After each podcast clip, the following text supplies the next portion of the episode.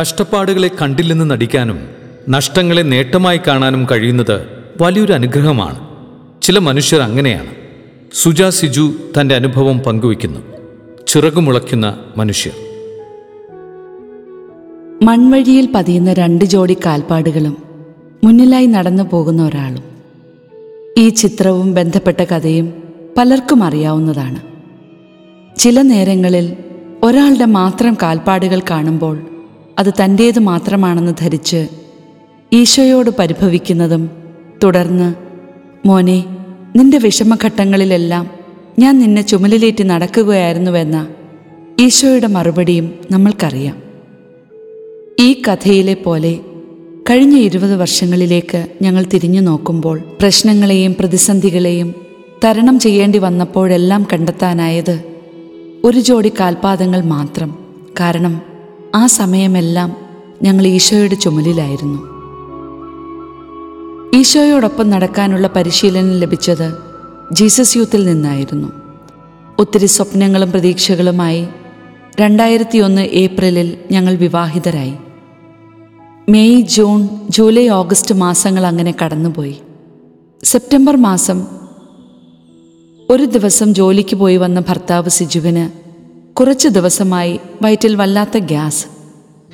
ഒരു കൂട്ടുകാരൻ വാങ്ങിത്തന്ന ഗ്യാസിന്റെ ഗുളിക കഴിച്ചപ്പോൾ അല്പം ആശ്വാസമുണ്ടെന്ന് പറഞ്ഞു. അല്പം കഴിഞ്ഞ് വീട്ടിൽ വെച്ച് വീണ്ടും അസ്വസ്ഥത. നാളെ ഒന്ന് ഡോക്ടറിനെ കാണാമെന്ന് പറഞ്ഞ് ഉറങ്ങാൻ കിടന്നു. രാവിലെ പാലക്കാട്ടു നിന്നും തൃശ്ശൂരിലേക്ക് പകുതി ദൂരം ബൈക്കിലും പിന്നീട് ബസ്സിലുമായി യാത്ര ചെയ്തു. ജൂബിലി മിഷൻ ആശുപത്രിയിൽ ഡോക്ടറെ കാണാൻ കയറി. ഒരു ഇ സി ജി എടുത്ത് നോക്കാമെന്ന് ഡോക്ടർ പറഞ്ഞു. ഇ സി ജി കണ്ട ഡോക്ടർ പറഞ്ഞു വിചാരിച്ച പോലെയല്ല കാര്യം അല്പം ഗൗരവമുള്ളതാണ്. കൂടെ ആരെങ്കിലും ഉണ്ടെങ്കിൽ വിളിക്കാൻ പറഞ്ഞു. ഹണിമൂൺ ട്രിപ്പ് പോലെ അടിച്ചു പൊളിച്ച് ആശുപത്രിയിൽ വന്ന ഞങ്ങളുടെ കൂടെ വീട്ടുകാരാരുമില്ലായിരുന്നു. ഡോക്ടറിനുടനെ എക്കോ ചെയ്യണമെന്ന് പറഞ്ഞു. പെട്ടെന്ന് വീൽ ചെയർ വരുന്നു ആളെ കൊണ്ടുപോകുന്നു. എക്കോ കഴിഞ്ഞ ഉടൻ അഡ്മിറ്റാക്കി ഒരു അറ്റാക്ക് കഴിഞ്ഞിരിക്കുകയാണെന്ന് പറഞ്ഞു. കേട്ടതൊന്നും ഉൾക്കൊള്ളാനാവാതെ തരിച്ചിരുന്നു പോയി. പിന്നെ വീട്ടിൽ വിളിച്ചു പറഞ്ഞു. കേട്ടവരെല്ലാം ഞെട്ടി. പത്ത് ദിവസം ആശുപത്രിയിൽ കിടന്നു. അറ്റാക്ക് വന്നു എന്നതിനപ്പുറം ഡോക്ടേഴ്സിനും കാരണം കണ്ടെത്താനായില്ല. റെസ്റ്റെല്ലാം കഴിഞ്ഞ് ജോലിക്ക് പോകാനുള്ള സൗകര്യാർത്ഥം ഞങ്ങൾ തൃശ്ശൂർക്ക് താമസം മാറ്റി. കൃത്യമായി മരുന്നും ചെക്കപ്പും ഒക്കെയായി ജീവിതം മുന്നോട്ട് പോയി. പതിയെ കാര്യങ്ങൾ പഴയതുപോലെയായി. വർഷങ്ങൾ കഴിഞ്ഞു. രണ്ട് മക്കളെ തന്ന് ദൈവം അനുഗ്രഹിച്ചു. രണ്ടാമത്തവന് ഒരു വയസ്സായപ്പോഴേക്കും എറണാകുളത്തിന് ട്രാൻസ്ഫറായി. ഈ കാലയളവിൽ രോഗവും മക്കളുടെ ജനനവും ഒക്കെയായി ജീസസ് യൂത്തിൽ സജീവമായിരുന്നില്ല. എങ്കിലും ഈശോയുമായുള്ള കൂട്ടുകെട്ട് തുടർന്നു. എറണാകുളത്ത് താമസത്തിന് ചെന്ന വാടക വീട് വെഞ്ചരിച്ചു തരുവാനായി കലൂർ ലൂമൻ ജ്യോതിസിൽ നിന്നും പള്ളിയച്ചൻ വന്നു. വടുതലയിൽ ഞങ്ങളുടെ തൊട്ടടുത്തുള്ള ടാനിയ മോളുമായി ഞങ്ങൾ വേഗം ചങ്ങാത്തത്തിലായിരുന്നു. അച്ഛൻ വെഞ്ചരിക്കാൻ വന്ന സമയം ടാനിയയും വീട്ടിലുണ്ടായിരുന്നു. അല്പം കഴിഞ്ഞ് അവളെ കൊണ്ടുപോകാൻ അമ്മ റീന എത്തി. അച്ഛൻ ചോദിച്ചു മക്കൾ ഒരുമിച്ച് കളിക്കുന്നത് പോലെ അവരെ കൊണ്ട് ഒരുമിച്ച് പ്രാർത്ഥിപ്പിച്ചുകൂടെ? നിങ്ങൾ അമ്മമാർക്കും ഒരുമിച്ച് പ്രാർത്ഥിക്കാമല്ലോ എന്ന്? അച്ഛൻ പോയപ്പോൾ ഞങ്ങൾ ആലോചിച്ചു. നമുക്കൊരുമിച്ച് മക്കളെയും കൂട്ടി എല്ലാ വെള്ളിയാഴ്ചയും കൊന്ത ചൊല്ലിയാലോ. ആലോചനയുടെ ഇടയിലേക്ക് മറ്റൊരയൽക്കാരി ഷാലറ്റുമെത്തി. കേട്ടപ്പോൾ ഷാലറ്റും ഞങ്ങളോടൊപ്പം കൂടി. വൈകാതെ ഞങ്ങൾ ആറ് വീട്ടുകാർ ഒരുമിച്ച് പ്രാർത്ഥന ആരംഭിച്ചു. ആ ഫ്രൈഡേ ഗ്രൂപ്പ് ഇന്ന് പതിനഞ്ച് വർഷമായി ആദിമ ക്രൈസ്തവ സമൂഹത്തിന്റെ കൂട്ടായ്മയോടെ ഇന്നും ഒരുമിച്ച് കളിക്കാനും പ്രാർത്ഥിക്കാനും പങ്കുവെക്കാനുമൊക്കെ ഞങ്ങൾക്ക് കഴിയുന്നു. എറണാകുളത്തെ ജീവിതം ഇങ്ങനെയൊക്കെ പോകുമ്പോഴും സഹനങ്ങൾക്ക് കുറവുണ്ടായില്ല. മക്കൾ ആബേലിനും മലനും മാറി മാറി രോഗങ്ങൾ. ഒന്നര വയസ്സ് മാത്രം വ്യത്യാസമുള്ള അവരെ ഒറ്റയ്ക്കാക്കാൻ കഴിയില്ലായിരുന്നു. ഒരാളെ ഡിസ്ചാർജ് ചെയ്യുമ്പോൾ അടുത്തയാൾ അഡ്മിറ്റാകും. ഒടുവിൽ ഞങ്ങളുടെ ഫ്രൈഡേ ഗ്രൂപ്പിലെ മൂത്ത പുത്രൻ ഡാനി അന്ന് പ്ലസ് ടുവിന് പഠിക്കുന്നു. ഇന്ന് ഒരു രണ്ടര വയസ്സുകാരിയുടെ അപ്പൻ. സുജാന്റി സിജു അങ്കിളും ഇങ്ങനെയൊക്കെ പ്രാർത്ഥിച്ചിട്ട് എന്താ എപ്പോഴും ആശുപത്രിയിൽ കിടക്കേണ്ടി വരുന്നത്? നിങ്ങളിങ്ങനെ ആശുപത്രിയിൽ പോകുന്ന കാണുമ്പോൾ പ്രാർത്ഥിക്കാൻ പോലും പേടി തോന്നും. പക്ഷേ നിങ്ങൾ ഹാപ്പി ആയിട്ടാണല്ലോ നടക്കുന്നത്. അത് കാണുമ്പോൾ പേടി കുറയും. ജീസസ് യൂത്ത് ആയിട്ടാണോ ഇങ്ങനെ ഹാപ്പി ആയിട്ട് നടക്കുന്നതെന്ന്? അപ്പോഴേക്കും ജീസസ് യൂത്ത് സിൽവർ ജൂബിലിയായി. അതിൽ പങ്കെടുത്തപ്പോൾ വീണ്ടും പുതിയൊരു ഉണർവൊക്കെയായി. ഇതിനിടയിൽ സിജു ചേട്ടൻ ഒരു ട്രെയിനിങ്ങിന് കോഴിക്കോട് ഹെഡ് ഓഫീസിൽ ഒരാഴ്ചത്തേക്ക് പോയി. അപ്പോഴേക്ക് മൂത്തവൻ ആബേലിനെ എൽ കെ ജിയിൽ ചേർത്തു. ഉച്ചയ്ക്ക് ക്ലാസ് കഴിഞ്ഞ് അവനെ കൊണ്ടുവരാൻ പോയി. നട്ടുച്ച നേരത്ത് ഇളയവൻ അലനെ വെയിലടിപ്പിക്കേണ്ടെന്ന് കരുതി പതിവ് പോലെ പത്തു മിനിറ്റ് തൊട്ടടുത്ത അംഗൻവാടിയിൽ നിർത്തി. തിരികെ വരുമ്പോൾ വാവിട്ട് കരയുന്ന കുഞ്ഞിനെയാണ് കണ്ടത്. അംഗൻവാടിയുടെ തൊട്ടടുത്തുള്ള എൽ പി സ്കൂളിൽ ഉച്ചഭക്ഷണം പാകം ചെയ്ത ശേഷം വിറക് മുറ്റത്തിട്ടിരുന്നു. ചാരം മൂടിയതുകൊണ്ട് കനലാരും ശ്രദ്ധിച്ചില്ല. കുഞ്ഞു പോയി അതിൽ ചവിട്ടി ഉള്ളംകാൽ വെന്തുപൊള്ളി. അയൽക്കാരെല്ലാം കൂടി തൊട്ടടുത്തുള്ള ലൂർദ് ആശുപത്രിയിലേക്ക് കുഞ്ഞിനെ കൊണ്ടുപോയി. തിരികെ വരുമ്പോൾ കാണുന്നത് മൂത്തവൻ ആബേലിന് ഞങ്ങൾ പോയ നേരത്ത് സ്കൂൾ വിട്ടുവന്ന് ഊരിയിട്ട ഷൂ വീണ്ടും എടുത്തിട്ടപ്പോൾ എന്തോ കടിച്ചെന്ന് പറഞ്ഞ് അയൽക്കാർ കൂടി നിൽക്കുന്നതാണ്. പിന്നെ അവനുമായി ഫ്രൈഡേ ഗ്രൂപ്പ് കൂട്ടുകാർ ഹോസ്പിറ്റലിലേക്ക്. കാൽ പൊള്ളി നടക്കാൻ വയ്യാതിരിക്കുന്ന അലനുമായി ഞാൻ വീട്ടിലും. ലൂർദ് ഹോസ്പിറ്റലിൽ ചെന്ന അവർ ഉടനെ വീട്ടിൽ മടങ്ങിയെത്തി. പാമ്പാണ് കടിച്ചതെന്ന സംശയം. ഉടൻ മെഡിക്കൽ ട്രസ്റ്റിൽ അഡ്മിറ്റാക്കി അവനെ. നാല് വയസ്സുള്ള ആബേൽ ഐ സിയുവിൽ പുറത്ത് കാവൽ ഫ്രൈഡേ ഗ്രൂപ്പിലെ അവന്റെ പ്രിയപ്പെട്ട ജോസിയങ്കൾ. ഹർത്താൽ കാരണം കുഞ്ഞിന്റെ അപ്പന് കോഴിക്കോട് നിന്ന് വരാൻ സാധിക്കുന്നില്ല. രണ്ട് കാലും പൊള്ളി വാവിട്ട് കരയുന്ന രണ്ടര വയസ്സുകാരൻ അലനൊപ്പമായിരുന്നു ഞാൻ. അന്ന് ആബേലിനൊപ്പം ഐസുവിൽ കൂട്ടുനിന്ന ജോസിയും സന്തോഷമെല്ലാം ദൈവമയച്ച കാവൽമാലാഖമാരായിരുന്നു. വിവാഹം ആശീർവദിക്കുമ്പോൾ വൈദികൻ പറയുന്നൊരു വാക്യമുണ്ട്. ആവശ്യ നേരത്ത് സഹായിക്കാൻ നിരവധി ആത്മാർത്ഥ സുഹൃത്തുക്കളെ ദൈവം നൽകട്ടെ എന്ന്. ആ ആശീർവാദത്തിന്റെ അനുഗ്രഹം ജീവിതത്തിലുടനീളം തുണയായി. കുറച്ച് നാളുകൾക്ക് ശേഷം സിജിച്ചേട്ടന് വീണ്ടും ഹാർട്ടിന്റെ ചെറിയ പ്രശ്നങ്ങൾ പിന്നെയും അഡ്മിറ്റാക്കി. രണ്ട് ദിവസം കഴിഞ്ഞ് ബൈസ്റ്റാൻഡറായ എനിക്കും വല്ലാത്ത ശരീരവേദന. പൾസ് വല്ലാതെ താണിരിക്കുന്നു. ഉടൻ അഡ്മിറ്റ് അഡ്മിറ്റാക്കണമെന്ന് ഡോക്ടർ പറഞ്ഞു. കാർഡിയോളജി പരിശോധനയിൽ ഹാർട്ടിന്റെ ഒരു വാൽവിന് നീള കൂടുതൽ സ്ട്രെസ് വരുമ്പോൾ പമ്പിങ് കുറയുന്നത് കൊണ്ടുണ്ടായതാണ്. മെഡിസിൻ ഒന്നും വേണ്ടെന്ന് പറഞ്ഞു. പക്ഷേ ഗൈനക്കോളജി പരിശോധനയിൽ യൂട്രസിൽ ഇൻഫെക്ഷൻ ഉള്ളതായി കണ്ടു. അങ്ങനെ ഒരു റൂമിൽ രണ്ടാളും അഡ്മിറ്റായി കിടക്കുമ്പോൾ പള്ളിയച്ചൻ വന്ന് പ്രാർത്ഥിച്ചു. അന്ന് രാത്രി അച്ഛൻ വിളിച്ചു പറഞ്ഞു ഡോക്ടേഴ്സ് പറയുന്നത് പോലെ ട്രീറ്റ്മെന്റ് തുടർന്നോളൂ. അടുത്ത കൊല്ലം ഈ സമയം ഈശോ നിങ്ങളുടെ കയ്യിൽ ഒരു കുഞ്ഞിനെ കാണിച്ചു തരുന്നുണ്ടെന്ന്. ഇൻഫെക്ഷന്റെ ട്രീറ്റ്മെന്റ് എല്ലാ മാസവും തുടർന്നു. നാല് മാസം കഴിഞ്ഞപ്പോൾ ഒരു കുഞ്ഞിനെ വേണമെങ്കിൽ ആകാമെന്ന് പറഞ്ഞു.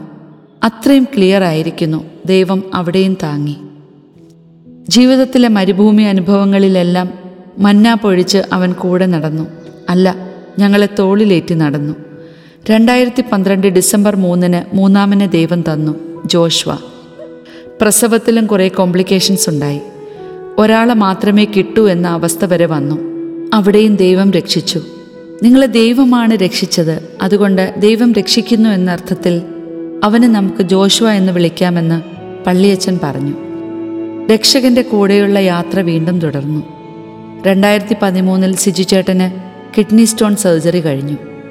ഇതിനിടയിലും പള്ളിയിലെ എല്ലാ കാര്യങ്ങളിലും കുടുംബം സജീവമായിരുന്നു. രണ്ടായിരത്തി പതിനാറിൽ സിജിച്ചേട്ടൻ അനുഭവപ്പെട്ട ഒരു വയറുവേദന ചെറുകുടലിന്റെ കുറേ ഭാഗം മുറിച്ചു നീക്കുന്നതിലേക്ക് എത്തിച്ചേർന്നു. വീണ്ടും കാരണം തേടിയുള്ള പരിശോധനകൾ. ജന്മന രക്തം കട്ട പിടിക്കാൻ സാധ്യത കൂടുതലുള്ള ശരീരപ്രകൃതിയാണെന്ന് കണ്ടെത്തി. ഇരുപത്തിയേഴാം വയസ്സിൽ വന്ന അറ്റാക്കും അതിന്റെ ഭാഗമായിരുന്നുവെന്ന് അപ്പോഴാണ് മനസ്സിലായത്. പിന്നെ രണ്ടായിരത്തി പത്തൊൻപത് സെപ്റ്റംബറിൽ സ്ട്രോക്ക് വന്നു. പാലക്കാട് ആശുപത്രിയിൽ കാണിച്ചപ്പോൾ ഉടൻ കോയമ്പത്തൂർ അല്ലെങ്കിൽ തൃശൂർ എത്തിക്കണമെന്ന് പറഞ്ഞു. കോമയിലാകാനോ ഓർമ്മ പോകാനോ സാധ്യതയുണ്ട്. ആംബുലൻസിൽ കയറ്റുമ്പോഴേക്കും വലത് കൈ തളർന്ന അവസ്ഥയിലായി. ചുണ്ടു കോടിപ്പോയി. രാത്രി പന്ത്രണ്ട് മണിക്ക് ആംബുലൻസിൽ തൃശൂർ ജൂബിലി മിഷനിലേക്ക്. അപ്പോഴേക്കും ചോദിക്കുന്ന പലതിനും ഓർമ്മയില്ലാതായി. മനുഷ്യന് ഒന്നും ചെയ്യാനില്ല എന്ന് കൃത്യമായി ബോധ്യമായി. എല്ലാം അവനിൽ അർപ്പിച്ചു. ജൂബിലിയിൽ പരിശോധനകൾ ഒന്നിനു പിറകെ ഒന്നായി തുടങ്ങി. എന്റെ കയ്യിലുണ്ടായിരുന്ന ജപമാല ആ വലത് കൈയിൽ വെച്ച് അന്ന് കല്യാണത്തിന് പിടിച്ചതുപോലെ രണ്ടു പേരുടെ കൈകളും ചേർത്ത് പിടിച്ച് പ്രാർത്ഥിച്ചു. അപ്പോഴേക്കും സ്കാനിങ്ങിനായി കയറ്റി. പുറത്ത് പ്രാർത്ഥനയോടെ കാത്തിരുന്നു. കുറച്ചു കഴിഞ്ഞ സ്ട്രെച്ചറിൽ ആളെ പുറത്തു കൊണ്ടുവരുന്നത് കണ്ട് ഓടിച്ചെന്നു. അങ്ങോട്ട് പോയപ്പോൾ തളർന്നു കിടന്ന വലത്ത് കൈപ്പത്തി കൊണ്ട് എന്റെ കൈകളിൽ പിടിച്ചു. കൈ പഴയതുപോലെയായി. പരിശോധനകൾക്കൊടുവിൽ സെറിബ്രൽ വീനസ് ത്രോംബോസിസ് ആണെന്ന് റിപ്പോർട്ട് വന്നു. ഐസ്യുവിലും റൂമിലുമായി കുറേ ദിവസം. അതിനിടയിൽ ഒരു സത്യം മനസ്സിലായി. ഓർമ്മ നഷ്ടപ്പെട്ടു പോയേക്കാമെന്ന് പറഞ്ഞ ആൾക്ക് നാൽപ്പത്തിയഞ്ച് വയസ്സിനിടയിലെ ഒരു ദിവസത്തെ ഓർമ്മ മാത്രമേ നഷ്ടമായിട്ടുള്ളൂ എന്ന്. ഒരു ദിവസം റൗൺസിന് വന്ന ജൂനിയർ ഡോക്ടർ പഴയ ഹിസ്റ്ററി മുഴുവൻ നോക്കിയിട്ട് പറഞ്ഞു ചേച്ചി ഈ പുള്ളിയുടെ ഡോക്യുമെന്റ്സ് ഒന്നും കളയണ്ട. ഇങ്ങനൊരു മെഡിക്കൽ സയൻസിന് ഒരത്ഭുതമാണ്. ഞാൻ ഉള്ളിൽ പറഞ്ഞു നിങ്ങൾക്കിത് അത്ഭുതം. ഞങ്ങൾക്കിത് അനുഭവമാണ്. ഈശോയുടെ കരുതലും സ്നേഹവും ഞങ്ങൾ അനുഭവിക്കുകയാണ്. രണ്ടായിരത്തി പത്തൊൻപതിൽ പാലക്കാട് ജീസസ് യൂത്തിന്റെ ബ്ലിസ് എന്ന പ്രോഗ്രാമിന്റെ സമയത്താണ് ഞങ്ങൾ അഡ്മിറ്റായത് ക്രിട്ടിക്കലായി ആശുപത്രിയിലേക്ക് പോയ ഞങ്ങൾ പ്രോഗ്രാമിനെത്തിയത് പലർക്കും അത്ഭുതമായിരുന്നു. അങ്ങനെ രണ്ടായിരത്തി ഇരുപത് ഫെബ്രുവരി ആയപ്പോൾ വീണ്ടും കടുത്ത തലവേദന. ഒടുവിൽ ചികിത്സ എറണാകുളം ലിസി ആശുപത്രിയിലേക്ക് മാറ്റി. പരിശോധനയിൽ കുടലിലൊരു പോളിപ്പ്. എച്ച് പി വളരെ കുറഞ്ഞതായി കണ്ട് സിഗ്മാഡോസ്കോപ്പി ചെയ്ത് പോളിപ്പ് റിമൂവ് ചെയ്തു. നീണ്ട ആശുപത്രിവാസം കഴിഞ്ഞ് ഞങ്ങൾ വീട്ടിലെത്തിയപ്പോഴേക്കും രണ്ടാമത്തെ മകൻ അലന്റെ പത്താം ക്ലാസ്സിലെ ബോർഡ് എക്സാം ഇനി ഒന്നുകൂടിയേ ബാക്കിയുള്ളൂ. ആ ഒരു അക്കാഡമിക് ഇയറിൽ ഭൂരിഭാഗവും ഞങ്ങൾ ഹോസ്പിറ്റലിലായിരുന്നു. അപ്പനും അമ്മയും ലീവ് എടുത്ത് അടുത്തിരുന്ന് മക്കളെ പഠിപ്പിക്കുമ്പോൾ അവന്റെ അപ്പനും അമ്മയുമായി ഈശോ കൂടെ നിന്നു. എൺപത്തിയെട്ട് ശതമാനം മാർക്കോടെ അവൻ പാസ്സായി. ആരോഗ്യസ്ഥിതി പലപ്പോഴും വീണ്ടും മോശമായി കൂടിയും കുറഞ്ഞും വന്നു. പാലക്കാട് നിന്നും എറണാകുളത്തേക്ക് പതിനഞ്ച് ദിവസം കൂടുമ്പോൾ ചെക്കപ്പ് ഒരു ട്രാൻസ്ഫർ എറണാകുളത്തേക്ക് ആഗ്രഹിച്ചു പ്രാർത്ഥിച്ചു. അലന്റെ പ്ലസ് വണ്ണിലെ അഡ്മിഷനൊക്കെ ഉത്തരമില്ലാത്ത ചോദ്യമായി.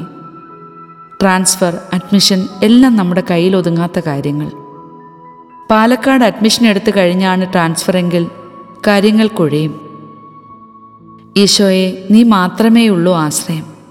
ഉത്കണ്ഠകളെല്ലാം അവിടുത്തെ ഏൽപ്പിച്ച് നേരത്തെയുമില്ല വൈകിയുമില്ല. പ്ലസ് വണ്ണിലെ അഡ്മിഷനും ട്രാൻസ്ഫറുമെല്ലാം സമയത്ത് തന്നെ നടന്നു. കഷ്ടപ്പാടിന്റെ കാലങ്ങളിലെല്ലാം രക്ഷിക്കുന്ന അവന്റെ ആ സ്നേഹം. ആ സ്നേഹത്തിനും കരുതലിനും മുൻപിൽ എല്ലാ കഷ്ടതകളും സഹനങ്ങളും നിസ്സാരമാണ്. ഒരു മാർഗവും മുന്നിലില്ലെന്ന് ഉറപ്പാകുമ്പോൾ കൂട്ടുകാരെയും ഡോക്ടർമാരെയും ഒക്കെ മാലാഖമാരായി അയച്ച് ദൈവം പരിപാലിക്കുന്നുണ്ടായിരുന്നു. ആരോഗ്യവും സാമ്പത്തികവുമെല്ലാം പലപ്പോഴും നഷ്ടപ്പെട്ടു. പക്ഷേ ഈശോയെ നഷ്ടപ്പെട്ടില്ല. അല്ല ഞങ്ങളെ നഷ്ടപ്പെടാതെ അവൻ തോളിലേറ്റി കൊണ്ടു നടക്കുന്നു. എല്ലാം പൂർണമായും അവന് വിട്ടുകൊടുത്ത് അവനിൽ ആശ്രയിച്ച് ഇനിയും മുന്നോട്ടു പോകും. ഇന്ന് ഇതെല്ലാം വായിക്കുന്നവർ വിചാരിക്കുന്നത് പോലെയല്ല സുജിച്ചേട്ടൻ. രോഗം പല അവയവങ്ങളെയും ബാധിച്ചുവെങ്കിലും ഇപ്പോൾ ഡ്രൈവ് ചെയ്ത് പത്ത് കിലോമീറ്റർ ദൂരം ഓഫീസിൽ പോകുന്നു. എല്ലാ കാര്യങ്ങളും ചെയ്യുന്നു. പറഞ്ഞാൽ മാത്രമേ രോഗിയാണെന്ന് പുറത്തറിയൂ. കർത്താവിലെന്നും എന്റെ ആശ്രയം. കർത്താവിൽ ആശ്രയിക്കുന്നവർ ചിറകടിച്ചുയരും. ദൈവത്തിന് സ്തുതി.